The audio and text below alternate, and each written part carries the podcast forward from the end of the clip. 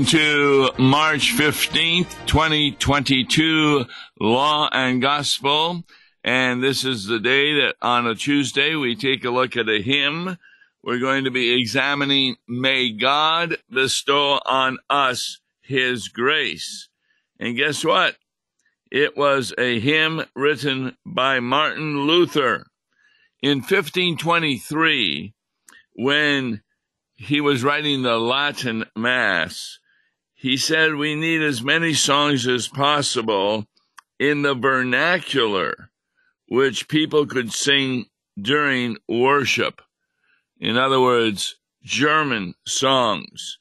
So that year, he not only paraphrased Psalm 130, From depths of woe I cry to thee, but also this particular psalm, which is a paraphrase of Psalm 67. And these paraphrases served as both example and catalyst toward the goal of providing German songs for the congregation. Uh, on May 6, 1524, a man was arrested in Magdeburg for singing Luther's versification of Psalm 67 and Psalm 130 and selling copies of them. This is a close paraphrase of Psalm 67. In fact, the conclusion of stanza 1 and unto God convert them, which means the world, has led to this hymn being called the first missionary hymn of the Reformation.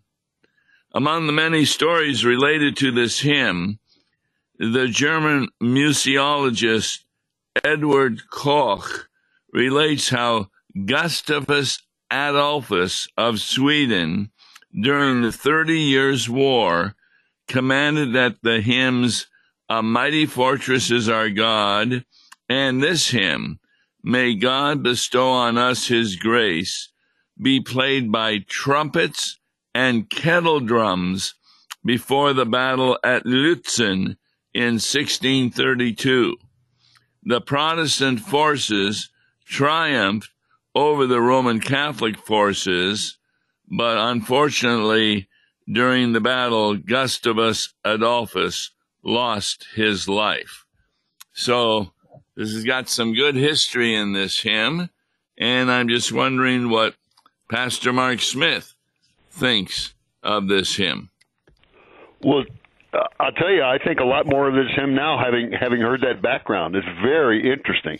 Yeah, uh, the first. This is the first really missionary hymn of the Reformation. Yes, and a lot of the hymns before it, of course, were very doctrinal in explaining justification by grace through faith apart from works. But this hymn, as indicated, that last line is a missionary hymn. If you'd be so kind to read the first stanza. Gladly. May God bestow on us his grace with blessings rich provide us. And may the brightness of his face to life eternal guide us, that we his saving health may know, his gracious will and pleasure, and also to the nations show Christ's riches without measure, and unto God convert them. So it's that last line that talks about it being a missionary hymn. And it begins, though, that God would bestow on us His grace. Well, shall we ask you again what grace means? Grace is grace is uh, what God gives us when we don't deserve it. Excellent. Yes, and so that is really summarized in the very next phrase: "With blessings rich provide us." Now, those blessings can occur even when things are negative in our life. Like, for example, uh, today with uh, the virus uh, among many congregations, it still is a blessing because shut ins now can listen to worship services over the internet. Uh, do, do, you do that at your church? Yes, I I really think that is uh, that's one of those silver linings of this whole epidemic, is that it's it's forced the churches, even the smaller churches that are not all that much into technology, it's uh, it's forced us churches to do more Zoom, and uh, so that the people that are shut in at home or or wherever they can uh, they can plug in and they can they can actually uh, watch the service on Zoom. That that's that's been a real blessing. On on the other hand, on the other hand, I think sometimes sometimes we it's just like with any blessing we get from God. Sometimes we get a little bit lazy, and instead of instead of uh, venturing out to church and uh, and enjoying fellowship and uh, mutual nurturing of of fellow worshipers, we stay at home and we become a little bit isolated sometimes. But I still think it's I think it's a great blessing. Now, there's one item during worship that cannot be done on Zoom. Yes, that's and the that's Lord's the, Supper. Yes, exactly. Yeah, there has been some controversy where some pastors thought it would be an idea that they would say the words of institution over the internet, and that way people could have bread and wine at home and take the Lord's Supper. But that has been shown that the pastor really doesn't have his authority there as to who can take the the bread and the wine as the body and blood of Christ, and yeah. so it's frowned upon that that is a practice uh, done by some congregations. Yeah, it's it's uh, important to have pastoral care in connection with the Lord's Supper. Absolutely. Yes, because unlike baptism, in 1 Corinthians 11, people were actually getting sick and some were dying because they took the Lord's Supper inappropriately. Uh, recently, at the congregations I'm serving, I had uh, two college students come up after the worship and they asked me, Is it okay if we commune? But uh, neither of them were Lutheran. And I told them, No, you would need to go through an adult instruction class because we want people to understand what is going on in the Lord's Supper as a way of protecting them against, well, these problems of getting ill or even dying that First Corinthians, First Corinthians 11 talks about on those who aren't understanding what's happening. Right. That's right. And not only yeah. that, Tom, but you know as well as I do that, you know, sometimes you go out and you visit these these shut-ins, uh, people yes. that aren't able to make it to church, and you know sometimes they're more lucid and uh, aware of what's going on than other times, and uh, you know you, you you have to there's there's been some times when I wouldn't hesitate to commune some people but others people when they're when they're kind of they're confused and they talk about they talk about loved ones that are uh, no longer living and, and and you can tell they're they're in a confused state of mind well then you have to you really have to uh, wonder should they be communed and that's in that instance yeah, there there needs to be a, an understanding, right. and that's why we often will explain with the words of institution what yeah. is happening. That's Take right. eat. This is my body. Take drink. This is my blood. Right. Now, now, how do you understand this next phrase? And may the brightness of his face to life eternal guide us. Where do well, we see I, the brightness of his face? Well, I you know that reminds me of the Aaronic benediction. The Lord bless thee and keep thee.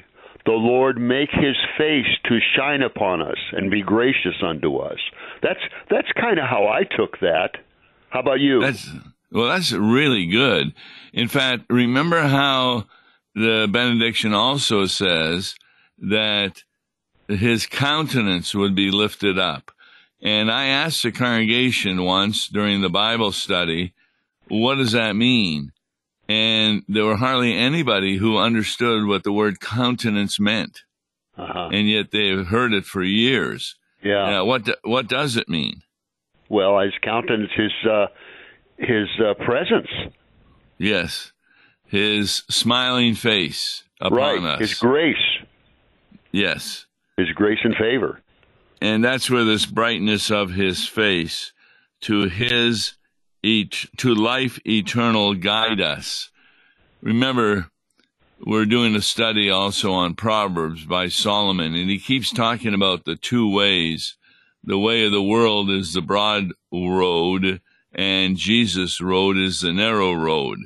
And it is that narrow road that he guides us on and takes us. It, it was what John the Baptizer was doing in leveling those who thought more highly of themselves than they ought to and bringing up those who were depressed because of their sin. And that's what the baptism of repentance was all about. Yes. All right. It says that we like saving, that we his saving health may know. Now, the word health there, when people hear it, and especially children, they're thinking of physical health.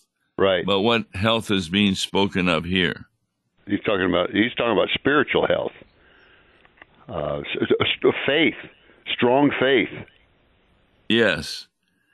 And so that we may know that saving health, the word health can often mean salvation in the scripture. And we find that out. Here we go again. His gracious will and pleasure.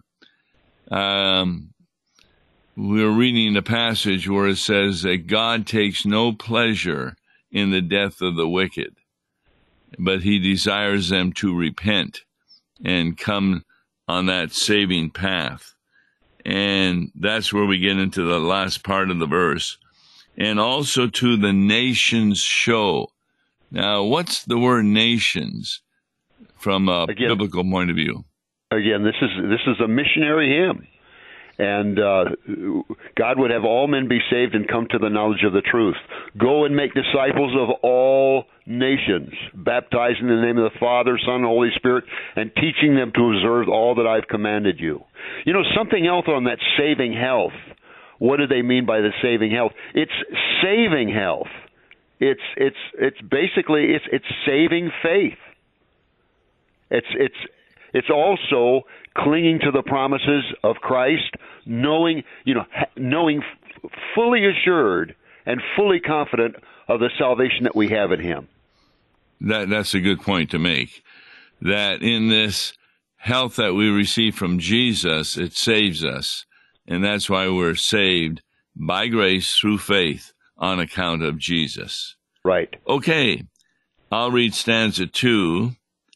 Thine over all shall be the praise and thanks of every nation, and all the world with joy shall raise the voice of exaltation. For thou shalt judge the earth, O Lord, nor suffer sin to flourish. Thy people's pasture is thy word, their souls to feed and nourish, in righteous paths to keep them. So, this is really a good summary of what happens when the nations, and remember the word nation in the Bible often also refers to Gentiles. So Right. there's no distinction between Right. Jew or Gentile. Yeah. Uh, and that opening word, thine, in other words, yours, your your praise alone o- o- over all shall be, and thanks of every nation of all, even the Gentiles. Uh, every knee shall bow, every tongue will confess that Jesus Christ is Lord, to the glory of God the Father. Thine So over all shall be. What? Yes. What's the voice of exaltation? Let's see, the voice of exaltation. I'm, looking at the context here. Uh, and all the world with joy shall raise the voice of exaltation. uh, you know, everybody. Well, like I said, every knee shall bow, every tongue will confess that Jesus Christ is Lord. You know, everybody. There will there will be no. You know, when he came to earth as a little baby, there were many who rejected him, obviously.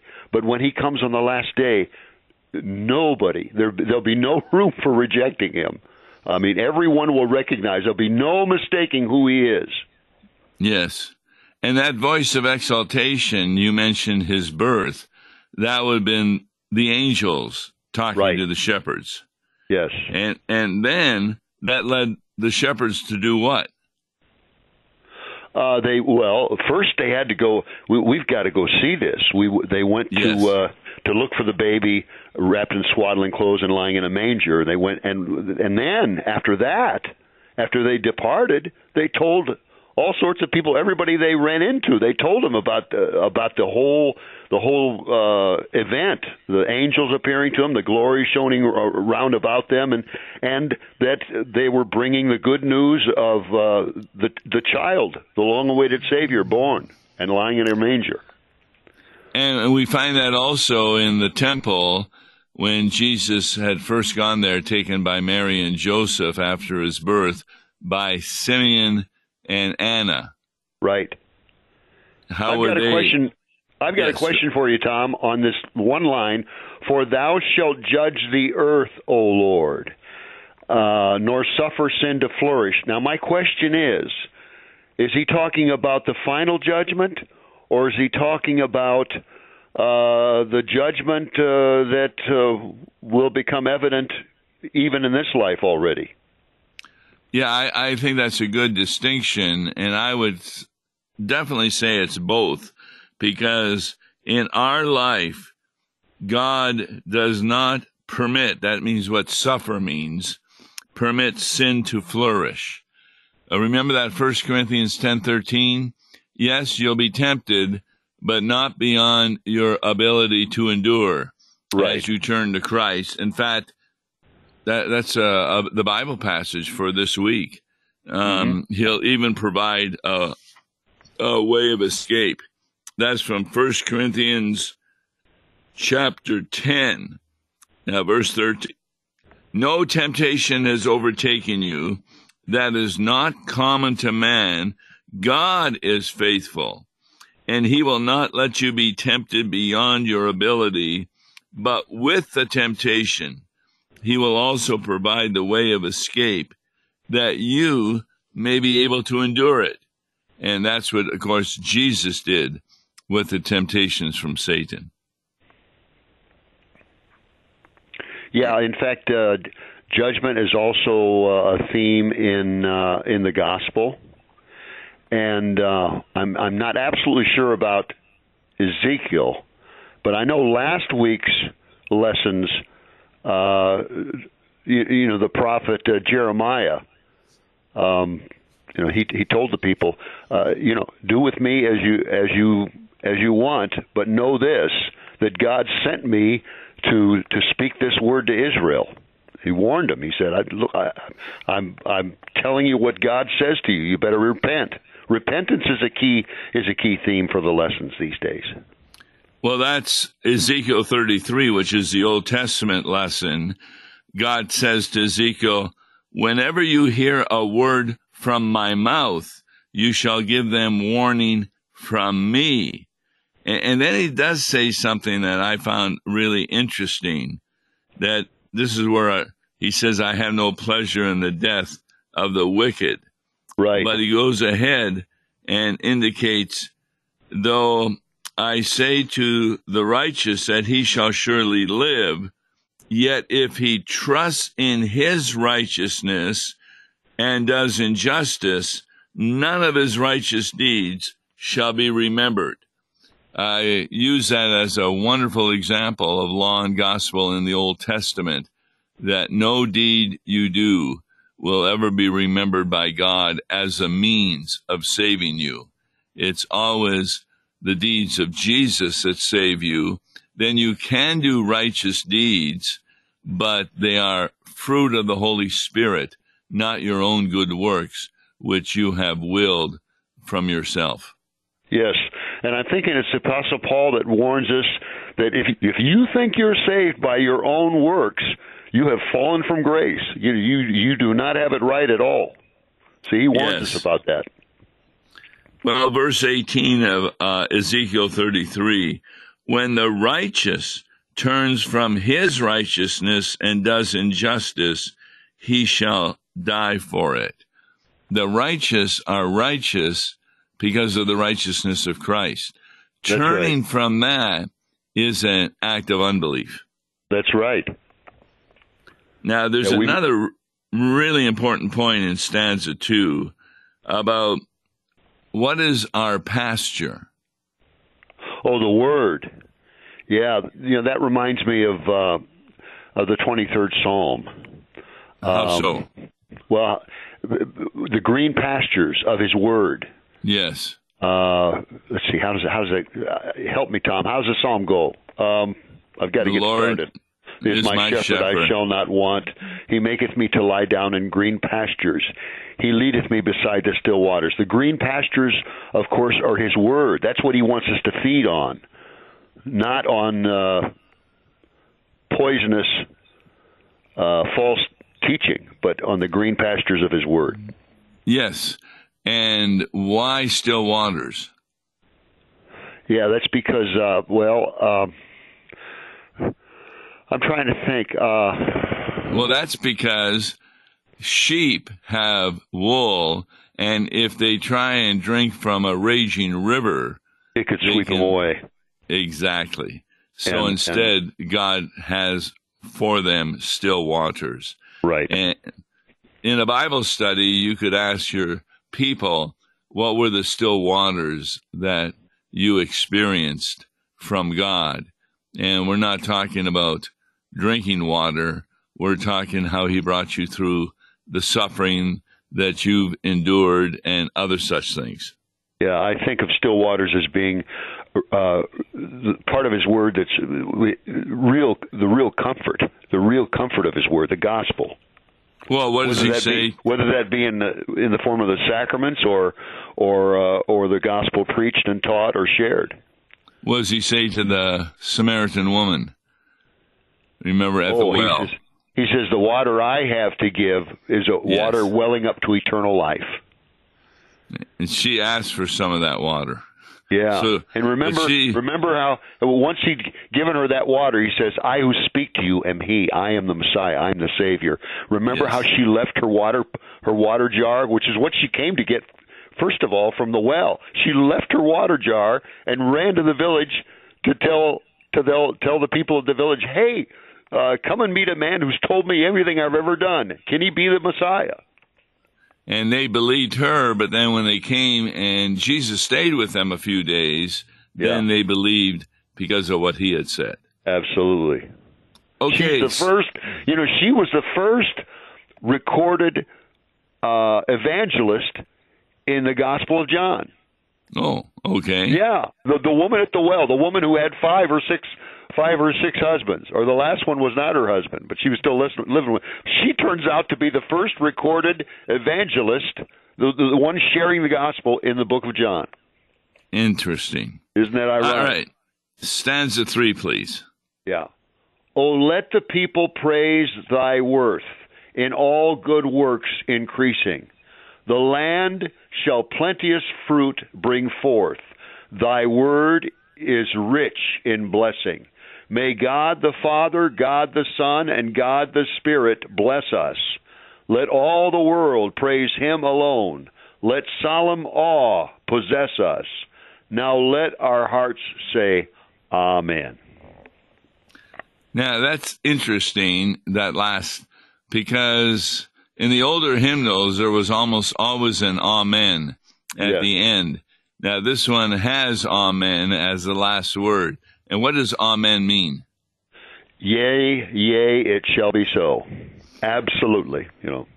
So we sing the hymn and then we say that we believe the promises that Right. in that hymn. That is right. So this is a really good stanza to show that good works do increase, but not because we're doing them to be saved, but rather because we're doing them because we have been saved. We praise thy worth in all good works increasing. Yes. And that's on the basis of praising his worth. What would be a synonym for worth? Value. Yes. That we praise the value that Jesus has. You know, when you buy a car and get a good deal or a house that's valuable. And so we praise God. And what happens? The land shall plenteous fruit bring forth because the word is rich in blessing. Notice what's rich in blessing His word, Yeah. which are His promises. Is it talking about Tom? Is it talking about uh, fruits of faith, or is it talking about literal fruit growing from the land? Well, God always uses metaphors to explain Himself. And so the land shall plenteous fruit bring forth. That was a promise given to the Israelites when they came into Canaan. And that, of course, also meant that they would be victorious over their enemies and also that they would have proper worship. So that's how the word is rich in blessing because plenteous fruit. Okay, that kind of closes. May God bestow on us his grace. You going to sing it this Sunday? Um, I'm afraid not, Tom. But knowing what I know now, maybe I would have I would have picked it. Well, we're going to be singing it because it fits well with the gospel and the Old Testament. You've been listening to Law and Gospel. Join with us tomorrow. God bless you. Listen to Law and Gospel each weekday morning at 9:30 on KFUO. For a tax-deductible gift to Law and Gospel, please make your check out to Law and Gospel and mail to Law and Gospel PO Box 28910, St. Louis, Missouri 63132 or call toll-free 1-877-267-1962. Views and opinions expressed on Worldwide KFUO may not represent the official position of the management or ownership of KFUO, the Lutheran Church Missouri Synod.